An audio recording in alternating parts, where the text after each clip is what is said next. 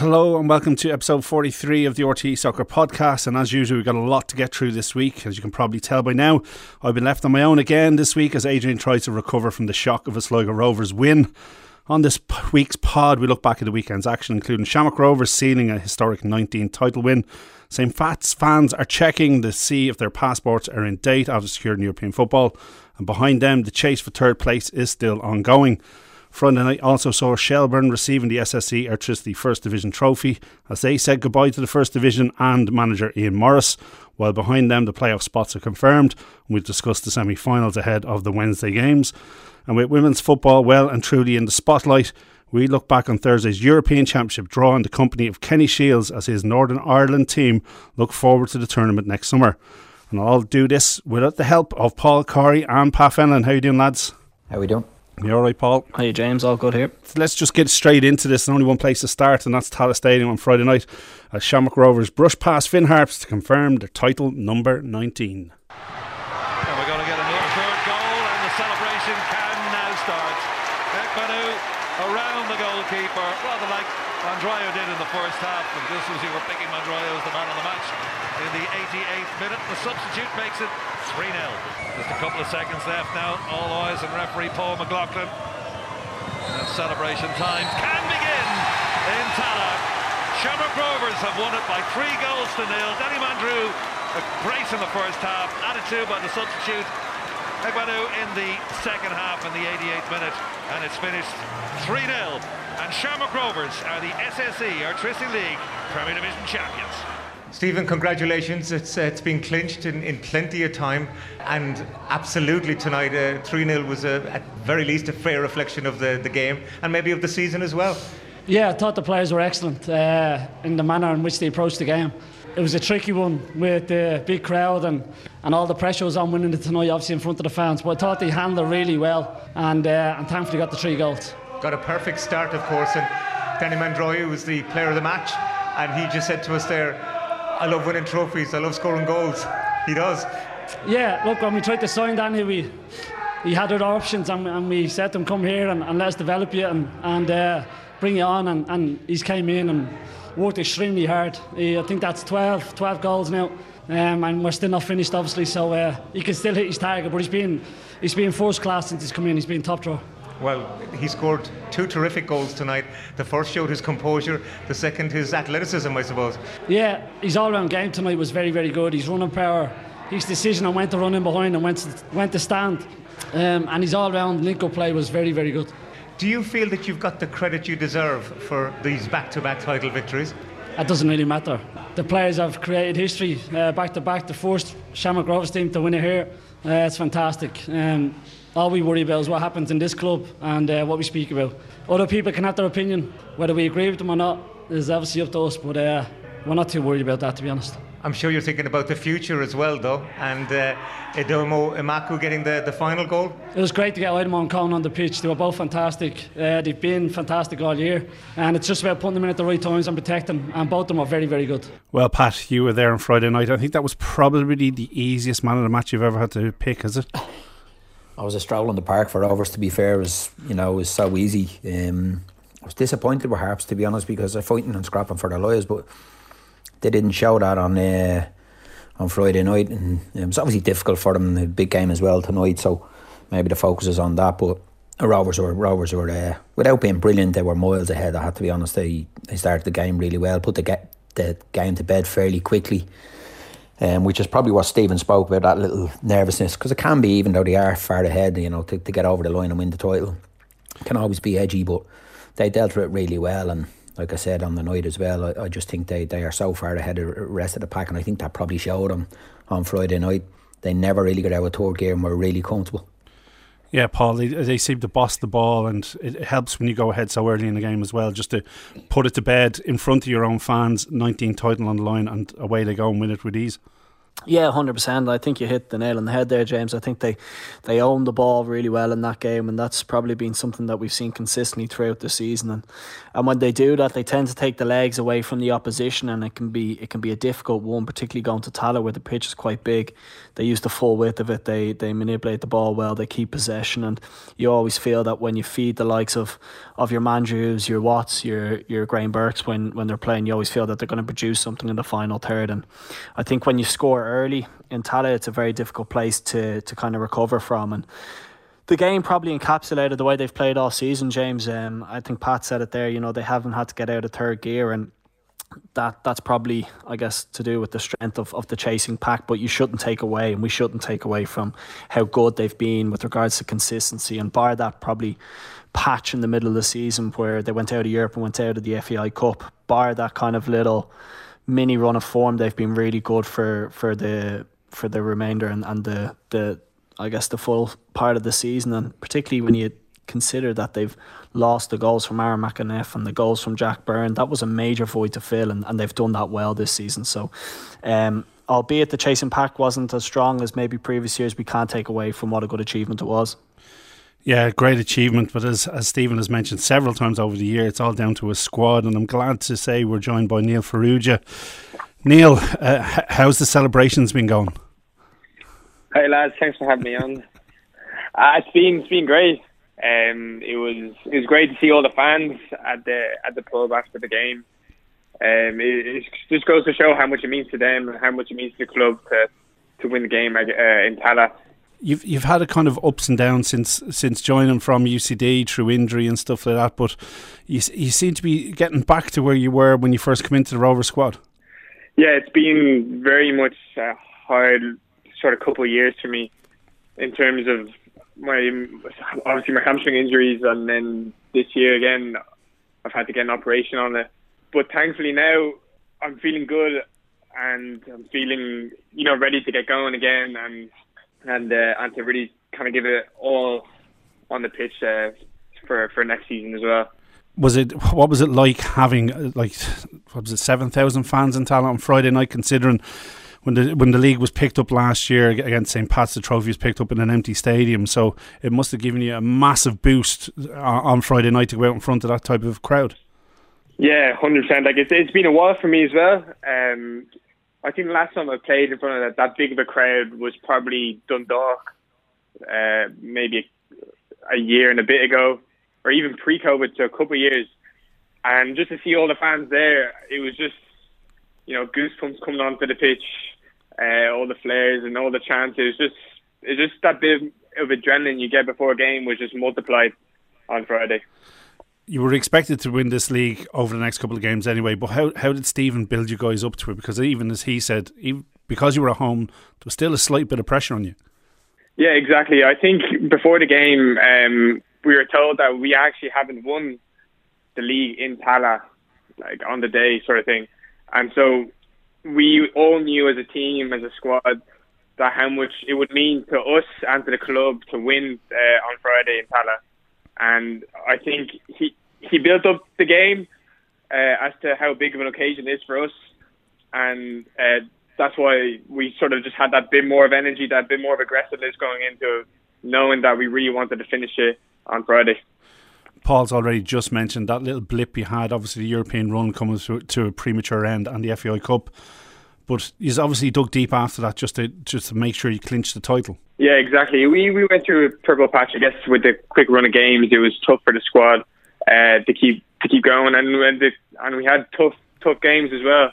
Uh, but as you said, like that's I obviously wasn't within the team, but I could see from the sideline uh, and in, within the club and how much how much the players worked hard, and even when things were tough, we kept going and and we just believed in our own abilities and we believed in how we play, and uh, and thankfully we we're able to keep going and and and get back on a winning streak. Pat, looking back on the season they've had, they've kind of recycled around the squad quite well just to keep people fresh. Yeah, I think I think initially it did a couple of the early Rovers games and went to see a few of them. I think Stephen was still obviously with losing the boys that they did lose. It was trying to get that balance right of the team and you know the wing back positions he chopped and changed a little bit and um, and then found a little bit of rhythm like you say and then then came up in that spell in the middle of it where they went out of Europe and went out of Cup. Um, but that may have focused them as well. You know, sometimes that can be a help because you know. I think I think that the, the cup and the league were, or the, the European games were fairly close together, and then it refocuses the mind sometimes to to be able to to think right that the one goal we have is to win the league title, which would have been the goal from the start. A run in Europe would have been a plus, and a league cup, a league win or a cup win would have been a plus. But obviously, the, for the folks at Rovers is to win league titles, and so it may have focused the, the mind a little bit. But in, in, in the mention of the squad, I looked at the, the triple substitution on Friday and you're thinking, right, the boys are going off for all really good players, but the ones coming on are probably just as good. So when you've got a squad like that, you, it does give you that.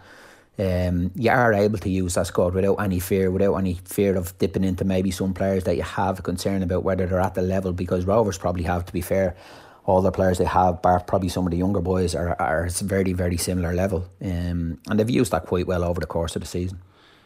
Paul, um, just picking up on something that Stephen Bradley said, and it's been in the papers the last couple of days. I think this it's actually something that shocked me a bit. Not one Rovers player won Player of the Month this year. That's it's, it's a little bit odd, isn't it? It is. It is. Um, particularly, I guess, when you take into consideration the likes of maybe, uh, you know, Danny Mandroiu or even one of the back five or even Alan Mannus, how how good they've been throughout the season and I don't know, James. Maybe it's a maybe it's an element of expectancy that that's the the levels that are expected of some of those players, and maybe when other teams are are coming into a bit of form, or maybe when somebody's scoring a consistent basis, it's it's hogging the limelight for a period of time, and maybe that's kind of caught the eye of different people. But it would it would, and it does surprise me that given how far ahead they are within the league and and given how close they were to going through another round in Europe and, and hitting group stages, that somebody didn't pick up that award along the way. But I think in the background, James, um, you know, as a collective, I don't think the squad nor Stephen Bradley will be overly concerned about that. Um, I think the performances in the league was obviously going to be the main priority in taking care of, of winning that back to back league title. And, you know, whether it's to be this season or next season, I'm sure those individual accolades will come along the way. But it is something when you when you look back and see how far ahead they are of the rest that somebody didn't pick up an award along the way. It, it would it would surprise people, I'm sure. Obviously, Neil, um, we still got a couple of games left in the season, so someone might pick up a player of the month, maybe for November or something like that. But what is it that Stevens built into the crowd, into the team? Because there's a lot of last minute goals. Like we mentioned last week, last week, how many last minute goals came against Longford in injury time and stuff like that. But that's what makes you solid champions is that you dig out results like that. Yeah, it's. I guess it's that sort of attitude that we have going into the game that we want to go into the game and and really give it our best. And I've always been amazed about how how good Stephen Bradley is um, at halftime team talks as well. Like you know when it's not when games are not going our well and we need a goal, I feel like we just got the extra motivation at halftime to come out and to try to get a result. Is is he is he a, a hairdryer job or is he calm and precise? Um, you know what, a bit a bit of both. Like he is, it's just he kind of gives the right messages and and gives the sort of the, the the right mental boost that is needed for in that moment of time. Excellent. Well, Neil, congratulations. That's uh, another title in your bag as well. In fairness, a very very good season. But before we let you go, actually. We need to ask you about UCD's chances in the, the playoffs. Haven't left UCD to go to Shamrock Rovers. What do you think? Um, I think uh, they're a very good squad of players. Um, it's playoffs are always tough because it always comes down to, to, to the day. Like it's it's like a it's like a cup in some ways.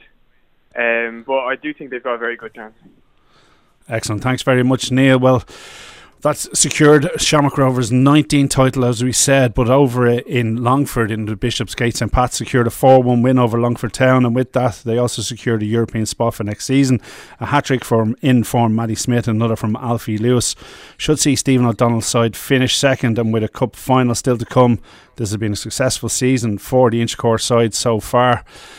Pat, do you think this is this is what Stephen's been building to over the last couple of seasons? Yeah, absolutely. I think, you know, there would have been question marks probably about round Pats at the start of the season. And in fairness to Stevie and, and the coach he has there, I think Alan Matthews is obviously a big help for them as well. They've got young coaches there learning and developing in the game, and a guiding hand behind is always helpful, you know. So it's been a good season for Pats. Um, I think they it, obviously it'll be, become a brilliant season if they can win the cup. Um, but Bohs will have something to say about that. Um, but to finish second and to get to the cup final, they'll see that as a, as a, as a decent season. Get to Europe. I think for any of them teams, you know, the likes of Pats, Europe is so important because what allows you to do, it gives you the resource and the finances to try kick on.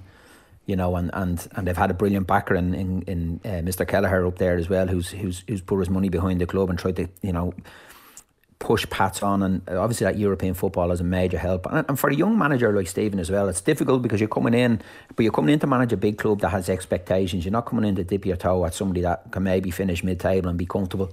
Know, the expectation of Pats is that they should be in the top three or four, and probably rightly so. So he's done really well. And like I said, if they can finish that off uh, with a cup win, well, then it'll be a fantastic season for them. Yeah, Paul, it's shown the benefit of just giving time to these younger managers. And we see it in Stephen Bradley and in Shamrock Rovers and now Steve O'Donnell here in Inchicore, where this is his first full season and it seems to, it seems to be progressing along nicely. Yeah, it's a, it's a very similar project that Stephen Bradley was sort of faced with at Shamrock Rovers with I guess he was looking initially to to change a bit of a culture and get maybe more of the senior players out of the squad and replace with maybe some younger and, and fresher um, faces, and I think Stevie deserves a lot of credit for that because, like Matt or like Pat mentioned mentioned there, there's there's high expectations within the club, and I think James what he's done really well is is that he's managed to blend those younger players into the squad. And I think particularly when you look at the likes of Darragh Burns, who was superb in the FAI Cup semi final and has been particularly over the course of the season, he's a really good example of what he's trying to do. And you mirror that with somebody like James Abankwah who's coming in, and there's also younger players behind that who can also help push on the levels. But you do need a good core group of, of senior players within the squad, and I think he's found the right individuals in the, in the likes of a, a Chris Forrester, a Robbie Benson, and a Lee Desmond. And when they have a good spine like that, and you bring kind of the the vibrancy and the energy of the younger players into the squad, you get a good a really good mix. And if he could add probably the likes of, of two or three faces to that, I, I don't think they'll be they'll be there or they won't be too far off the likes of a Shamrock Rovers, whether that be next season or, or the year after that. But there's something building there and, and you can see kind of the the foundations that he's putting in place and it won't take too much more to get them up another level. And if they could get a win in the cup um that might breathe a bit more uh, I guess belief into into that squad. So you know a really impressive job over the last 12 months. And it'll be interesting to see what how it ends up and, and what they build on next year I think what to add to that, eh, eh, you know, Paul makes the point, and it's a very good point about. I think what Stevie did really well this year because he probably wouldn't have had as big a budget as he had pre or Pats have had previously. But he recruited really well in that senior end. But he had a belief as well that he maybe had three or four young players that by the end of the season they may have developed to being in the first team regulars and being in the team. So that was a bit of a gamble from him, you know, rather than go and spend the money and maybe bringing players that are being around. What he did was he, he spent it wisely on the senior players and then he believed in what he had as a young group. So he's managed that end of it really, really well. Sorry. Over the last number of years, the underage setup at St. Pat's has been really, really good. But the only player we've really seen come into the first team was Darren Markey from underage. But Stephen's done really well to look at those under 19s and so on, and, and probably with some input with Jerry O'Brien to get play, players playing the way he wants for the first team. And he has brought them in really, really well this season but that sometimes that that's forced on you. And I'm not saying you, you get a budget, and as a manager, you're looking because Paul's point about the senior players is so important that that, that group of senior players are such have to be re- good players, obviously, to play for the bigger clubs, but obviously have the right mentality and attitude that you're bringing younger players into the group that they can learn and develop from them. You know, and, and we've seen that with Pats this year. They've they've done that really well. And you're right, they had have had a lot of successful teams at underage level, but we haven't seen that progress into the next level of, of playing in the first team. And sometimes when there is a drop in finances or resources, you got to look at look look at other options, and they've done that really well. And that balance, I think, finishing second is, is a great achievement for them. But I think the makeup and the balance of the squad, Stevie will be as happy with that and what, what he's done in relation to how he's ut- utilised his resources. Yeah, well, moving on from St. Pat's and behind them, it's starting to feel like nobody wants to finish in third. But Sligo Rovers did get a much needed win over Drogheda United. Two second half goals, and Johnny Kenny saw them run out 2 0 winners and do just enough to stay in that last guaranteed Euro spot. Paul, it does feel that way, doesn't it? That nobody wants to get third or fourth the way that the results have been going over the last couple of weeks. Yeah, it certainly does, James. And I guess you know, looking at at Sligo, only that was their first win in, in six, so it'll give you a, a, bit of an insight into how they've sort of huffed and puffed over, particularly the second half of the season, having started off so well.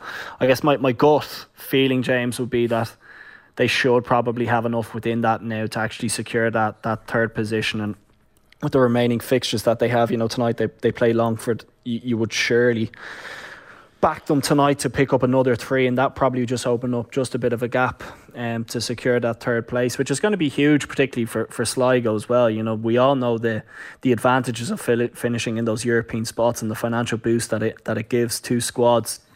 And if Liam Buckley was able to, I guess, have that at his disposal, well, then he might look at something that they can build upon. But albeit they've had a a poor second half to the season, if, if they were to secure European football again this season, you would have to see that as a positive. But you kind of feel that there there might be a little bit to play out within there. But my money would be on Sligo. They should have enough there to actually secure it.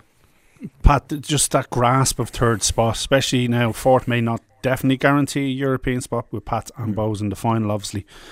Yeah. It must be hard to try and reinvigorate these guys after what they've gone through, but Liam seems to have done it with that win, and then as Paul's mentioned, if they get a win tonight against Longford, should realistically secure it for them.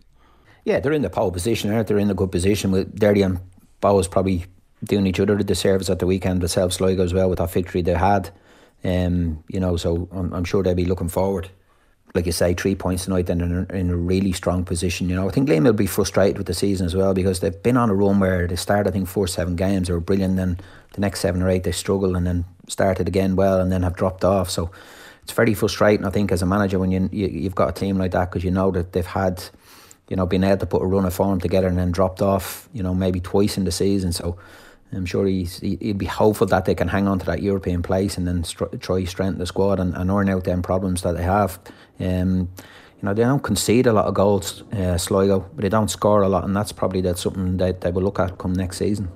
Paul, I think they've one common denominator here, and that's Greg Bulger. Once he's in the squad, they seem to do well, get draws or get a win.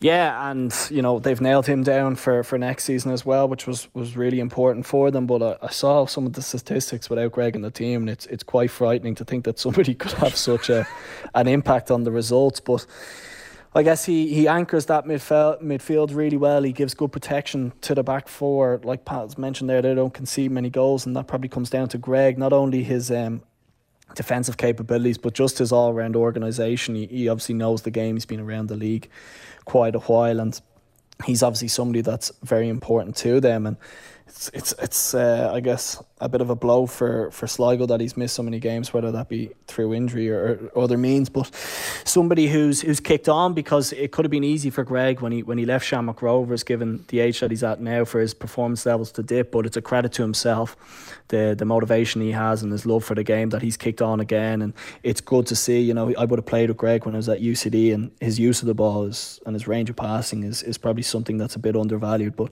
to see him having probably dropped out of Shamrock Rovers to go up to Sligo and do so well is, is something promising. But from a Sligo point of view, you know, they shouldn't be dropping so many points without him in the team. But he's certainly somebody that Liam Buckley likes. He had him down at Pats, and he's he's somebody who could potentially see building a squad around for the next 12, 24 months.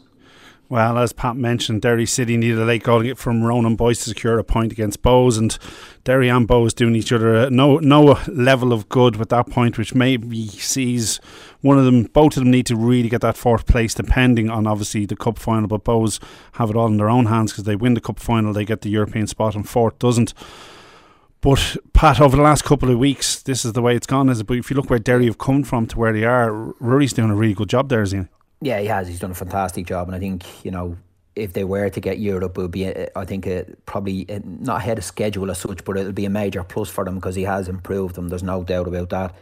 Um, if they were to nick a European spot, well, then it'd be it'd be big for them going forward. We all know they're they're they're, they're um, they look like they're recruiting well at the moment in, in, in the hope of next season, where you'd, you'd imagine Derry will be stronger again. But he has done a really good job there, and themselves and Bohs are, are, are, sort of nipped and tuck at the moment. Nobody can put that two or three wins in a row together to, to sort of shoot them up the table and maybe claim that fourth spot. So it's still to play for. And I'm sure Drogheda as well, looking not too far behind, and we'll be we'll be we'll be still have eyes on that as well. Looking both ways, Drogheda probably at this stage up and down. So yeah, it's an interesting finish to the season. Like you said, we're not we don't know who's going to win the cup, so that fourth spot might become really important. Paul, you have to think that uh, with the result on Friday night that Keith Long and the, and the Bohs backroom staff are definitely going to be looking towards uh, the cup final for that Euro spot. Yeah, I, James, they'll be terribly disappointed once again uh, to concede so late on. And I was actually just kind of looking at some of the maths behind it. I think they've coughed up probably the guts of 10 points, having conceded in the dying moments of, of games. And normally, when we look at these statistics, you look at kind of the last 10, 15 minutes. But in the case of Bohs, it, it's it's literally the, the last five minutes. And that probably includes injury time that they've conceded late on. And I mean, you look at the goal the other night, you know, there was no pressure on the cross, and then they're failing to clear their lines. Uh, from the first attempt, and then they're not picking up on, on second balls in, in their own box, and that's not a good sign.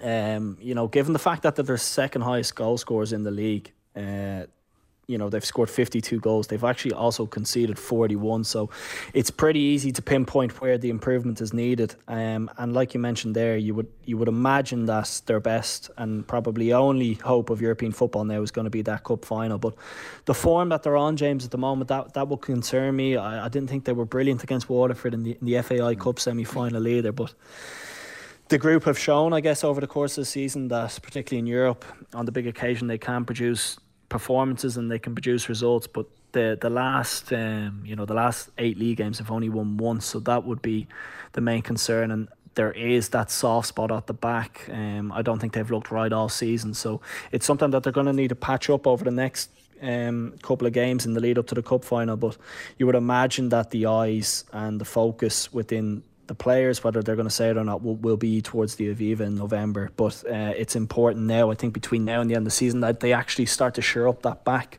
back four and they start to, to put a bit more of a foundation in place because Pats, the way they're playing and the fluidity they have going forward, could cause them problems. Well, I for one was over the moon to see Ronan Boyce score in injury time, considering Georgie Kelly's 96 minute equaliser against Derry a couple of weeks ago. but we'll put that aside for now. anyway, the final game on Friday was class as a must win for both sides, with Dundalk and Waterford need to move away from the relegation playoff spot. A game that started with protests from the Dundalk fans aimed at owners' Peak6, finished with celebrations. The solitary goal by Daniel Kelly was enough to give the Lily Whites the three points. Let's hear from Dundalk manager Vinny Perth. It was one of our best performances uh, right up until the last little bit of putting the ball in the back of the net. We've done enough to win three, four games there tonight. Their keeper was outstanding, same as Monday night. Uh, we've met two outstanding goalkeepers in the Pats keeper and, and Waterford. But um, at the same time, we needed a big moment from Peter Cherrie. But uh, tonight, our supporters and our players stuck together. They ignored all the noise around the club, and it was an outstanding night for, for, for the team and the players, and a, a really important three points because we're now four points off forward, which fourth, which might get us Europe and we've got to try and finish as high as we can. Um, a couple of big moments went against us. The penalty decision in, in, in Dalymount Park has meant we're not closer to Europe than we should be big game against Drogheda up next. How do you see that working? Yeah, it's difficult. I mean, it's a local derby. It's a chance for both teams to push towards Europe. A European spot might be fought, and uh, I think both of us will do it. They've, Tim Clancy's done a, a, great job there. They're still ahead of us in the league, so uh, you must give them full credit. Pat, we've already mentioned how far ahead Shamrock Rovers won the league by and the chasing pack but it says a lot about the standard of the league this year. The Dundalk are struggling and struggling and struggling, but with three games left, they're only four points off a European split.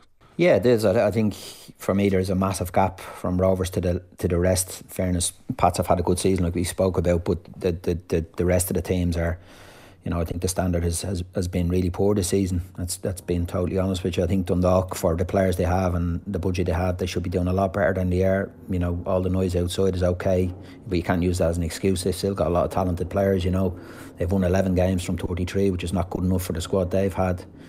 Um, but like you say, there is that that gap. Even though they have such a bad season, they could end up winning the next two or three games and, and, and nick that fourth spot and make us all look a bit foolish. But you know, it's still for me, it's it's it's you know, it's not good enough for for what they have. You know, they should they should be much higher up the table and and nearly guaranteeing themselves Europe at this stage with, with the squad of players that they have. But for for some reason that hasn't worked, and they've got to you know you can blame other people. You got to look yourself sometimes as well and say, have I done enough?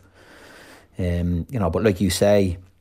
outside that, there's very little between the rest of the teams, and we've even seen that over the last few weeks, even about that third and fourth spot. Who wants it? Who's going to claim it? They all keep dropping points or beating each other. So it's uh, it'll be an interesting end to the season to see what way it actually ends up because you're looking at Dundalk and Drogheda, and they will, what Vinny says, they will be looking and thinking we've still got a slight chance you know, and looking down the other way as well. If you know, if Waterford, if Waterford were to win the, the, next game, well, then that put pressure on them. So it's it's it's still all to play for in the, that sort of European spot and that that playoff spot as well. Paul, as Pat says there, if you look at the starting lineup that Dundalk have available to them, it, it seems a bit crazy to be where they are considering the talent that's available.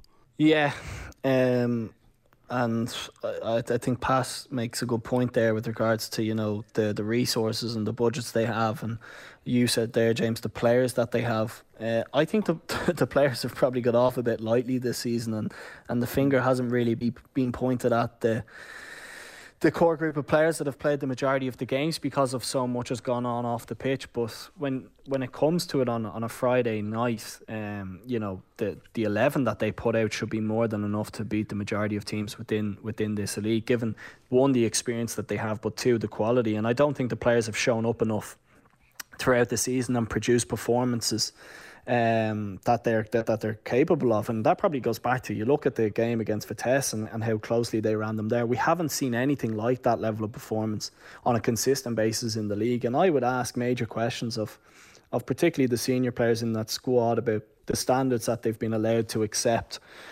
Um, at different stages during the season, it's just not been good enough. And of course, you can, the, you know, the, the outside noise and what's gone on off the pitch hasn't helped. But at the same time, you would expect that given what they have at their disposal, they should be far, far away from where they are in the league. And European football should be given for, for that core group of players. So it'd be interesting. One, you know, we I think we only kind of getting the, the tip of the iceberg of what's actually happening within the club, but with the number of players that are going to leave at the end of the season, um, it doesn't bode well. But you know, they could still rescue it, but I really just don't see it happening, James.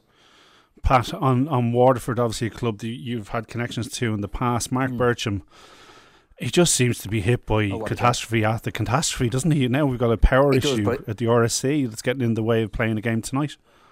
Yeah, he, but he, he is, you know, I think I think I read somewhere it's only Rover since he's come in the last 30 points or something, he's a, a better record. So he, he's done a really, really good job, but he just can't get that, you know, get closer to, to maybe the two or three teams ahead of them. And, and but they, they won't give up. And you wouldn't fancy playing him in a playoff neither. Some of the first division so is looking at him mightn't, mightn't fancy meeting Waterford neither because he, he has them playing well. I was really disappointed with them in the semi final Cup, but I went to I went to Dalymount to watch them because I hadn't seen too much and I thought they they they.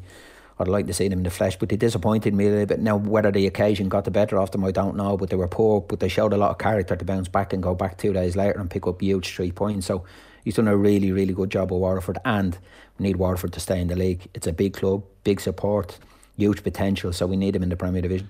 Yeah, I think so, Paul. At Waterford, we need we need regional teams basically instead of having a, a, a Dublin-based league. And I think the job he's done since he came in, Pat said they're like they're only second in form at the minute to Shamrock Rovers. Another, I think, another win should see him away from um, Finn Harps, but it'll be a great job for Mark. Yeah, would, and, and he deserves major credit for the job that he's done since he's gone in there. Don't know, but it always seems like Waterford seem to firefight in the, in the second half of the season, and whether it's because they're adding good players, um, kind of in that in that transfer window, or whether it is they just seem to pick up form. They seem to always have a, a decent second half to the season, and I guess the most important part there, James, is, is that they, they keep Mark Bircham at the club next year if they are to stay in the Premier Division, and they try build something around him and the players that they have there. Um, they still have to play Longford. I would imagine that would be three points that they pick up, and obviously then they've they've three other difficult games against Derry, uh, Shamrock Rovers, and St Pat. So that last kind of um, playoff position is is certainly one that's probably going to go right down to the wire. But uh, you would imagine, given the form that Waterford have shown over the last while, they should have enough to to steer clear of it. I think it's probably going to be close between a Finn Harps and I, I keep looking at Drogheda. Uh, I, I still feel as if they've have a bit of bit of a fight in their hands to stay in the league too. Well, on to the first division now, and with Shelbourne finishing off the league with a one-all draw home to UCD, it was time for celebrations to well and truly start around Tolka Park.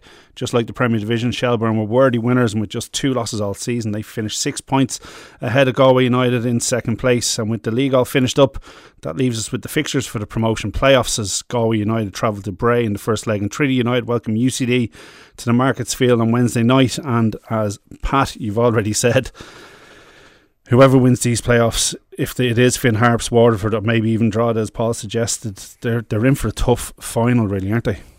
Yeah, it is. It, you know, it's it's not going to be easy no matter who they, they play, and even calling the semi-finals, if you want to call them that, in the, in the playoff is is difficult as well. Like Bray have a decent squad as well. Galway a strong squad. You know, Treaty have done really really well this year, haven't they? To, to, to get themselves into the playoff, I think they were very late coming to the table, so um, and UCD are always around that end of the table. You know, I haven't seen too much of UCD this year, but um, in fairness, they are difficult games to call at the moment. But it'll be, you know, if they're going to be facing either Finn Harps, Waterford, Drogheda, Dundalk, well, then it's going to be a difficult game for anyone who, who comes through that playoff series.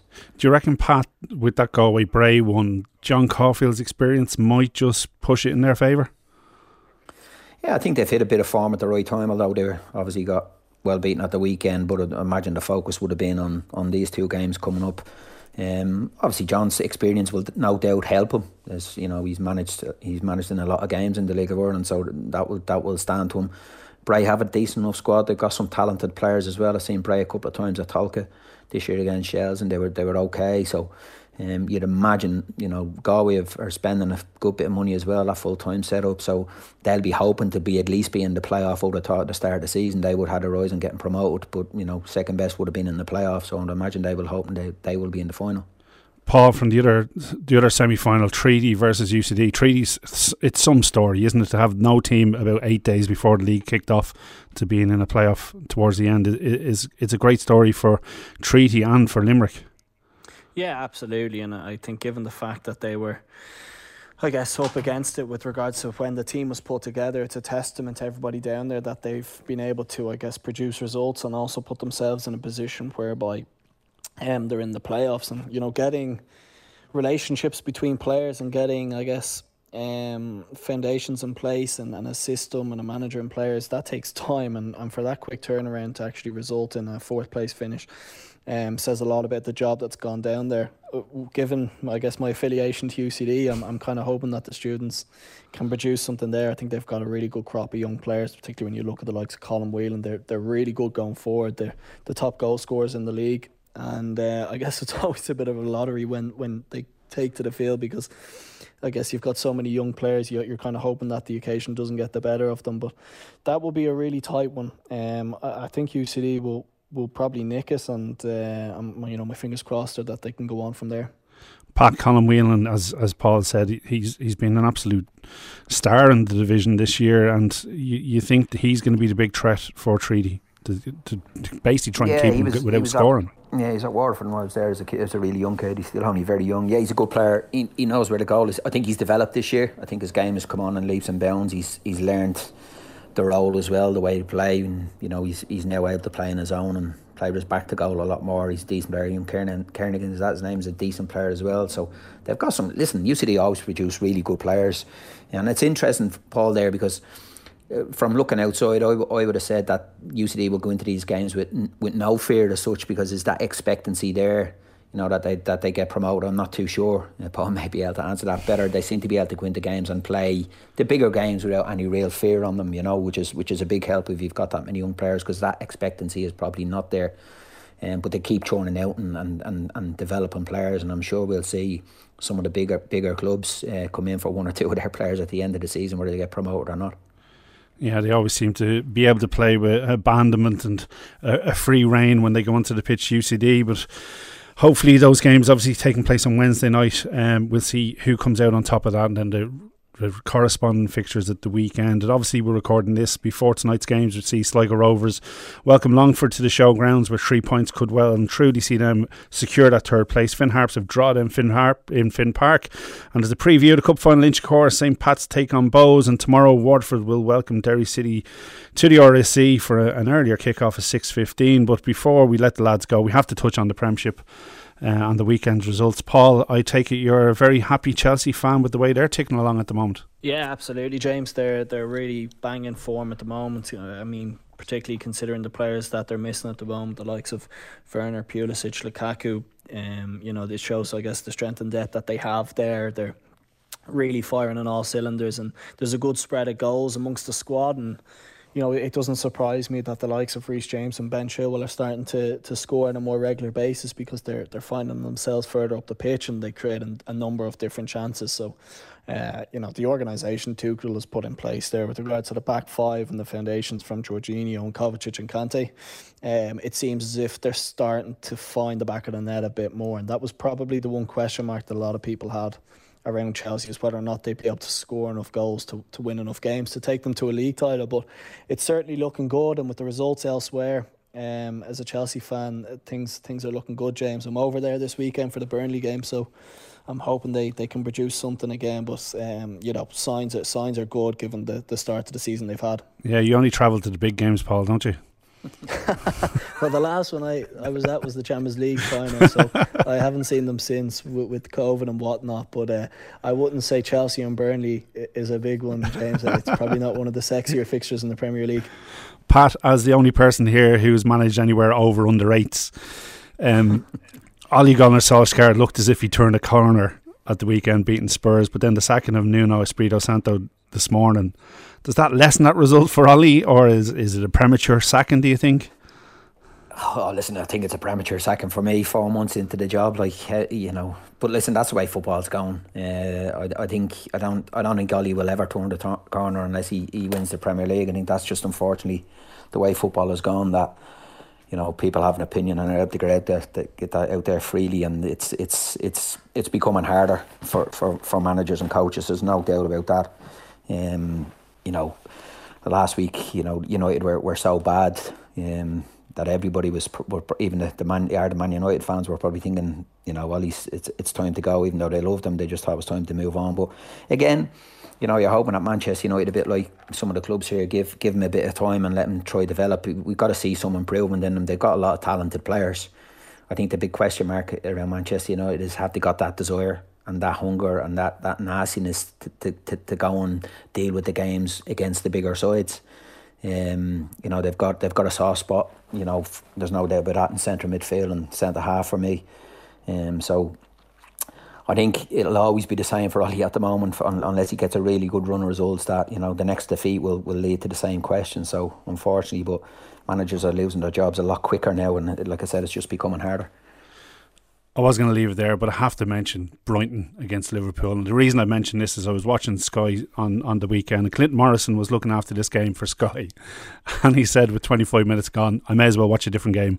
Game over. That's it. Liverpool have won it. But Brighton turn it around. And it's just another example of how these teams are able to crack away and keep moving and keep moving. And it's another good enough performance from Shane Duffy. And he, he seems to be getting a lot of momentum as well, Paul. And it, it just shows that anybody can take points generally in these games as well. Yeah, Brighton are, are a dangerous team to play against, James. They play with, uh, I guess, an openness to their play and a freedom to their play. And they've got good players in, in that system now to, to make them very dangerous for any opposition that they come against. And I, I mean, the the most impressive part of that result is the fact that they went 2 0 down at Anfield and they didn't drop the heads. They kept plugging away at it. Um, and they're creating enough chances within the games that they play that they're causing enough teams uh, issues. I think when you look back on last season, the the where they finished in the table was, was probably not a fair reflection of how well they performed, and they seem to have rectified that this season, and they seem to be a lot more efficient front in front of goal, and, and also at their own in their own back four, back five, depending on the system that they play. Shane Duffy has obviously been a big part of that. He was probably a fall for that goal, the the Mane header. He, he kind of just got caught underneath the flight of the ball, and um, you know, it was, it was, a good finish from Mane. But they created a lot of chances, James, particularly in that second half, enough that they actually could have gone on and won the game.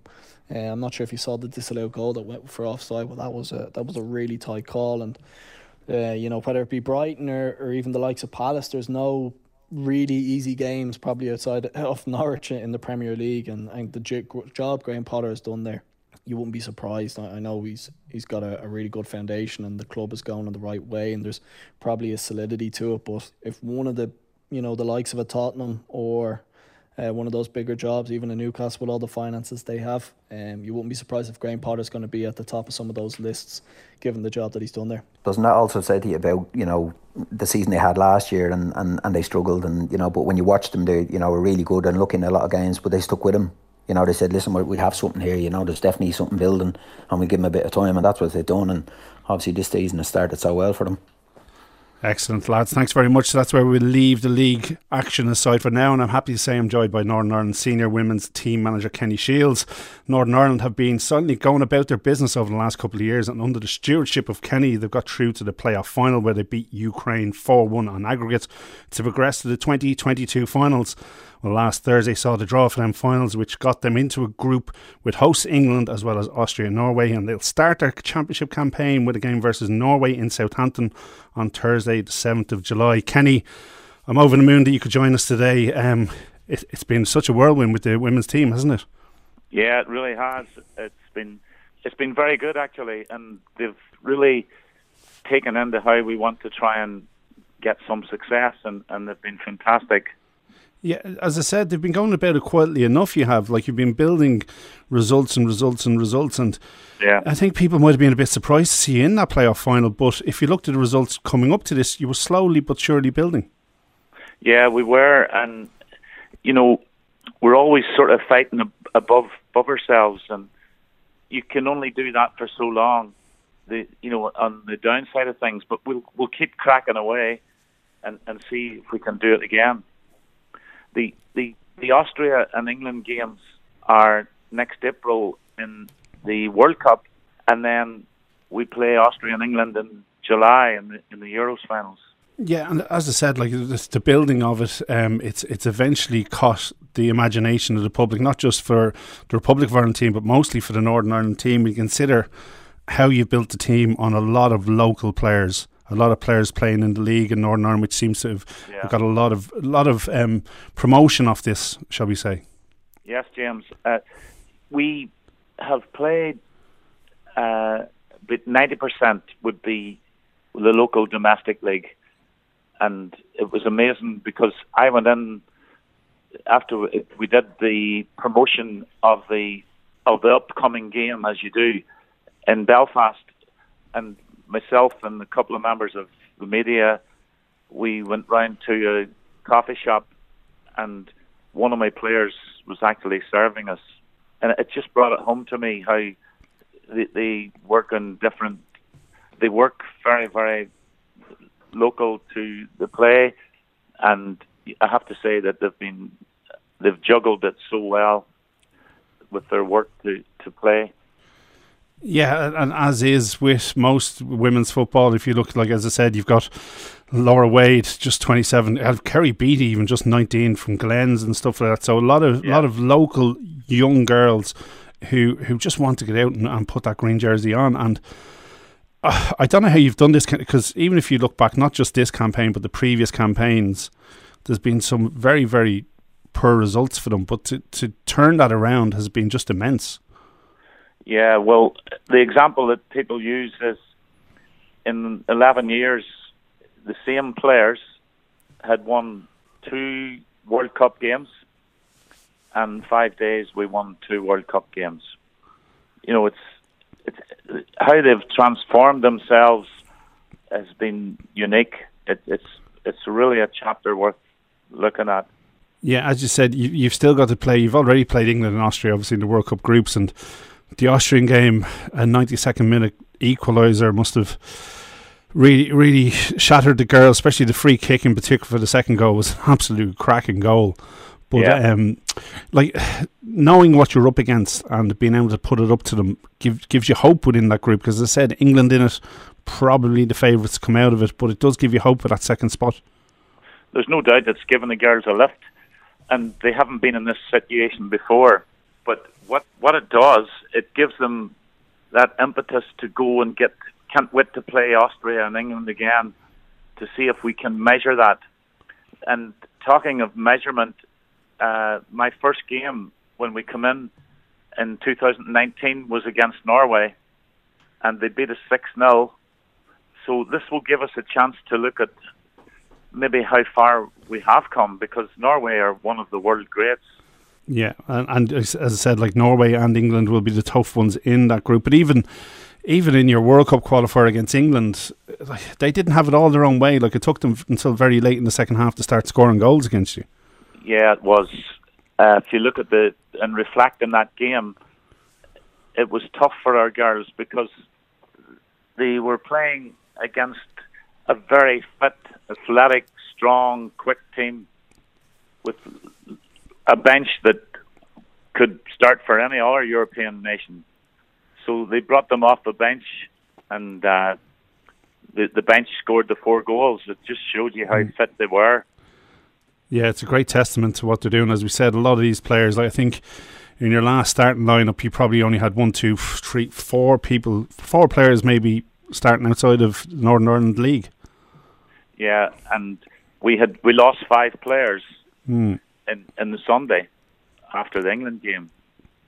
So it was it was a tough game, and we knew we would have to take shortcuts in in how we play, and things worked well. Okay, they got an injury time equaliser, which killed us a wee bit and it, dampened the mood.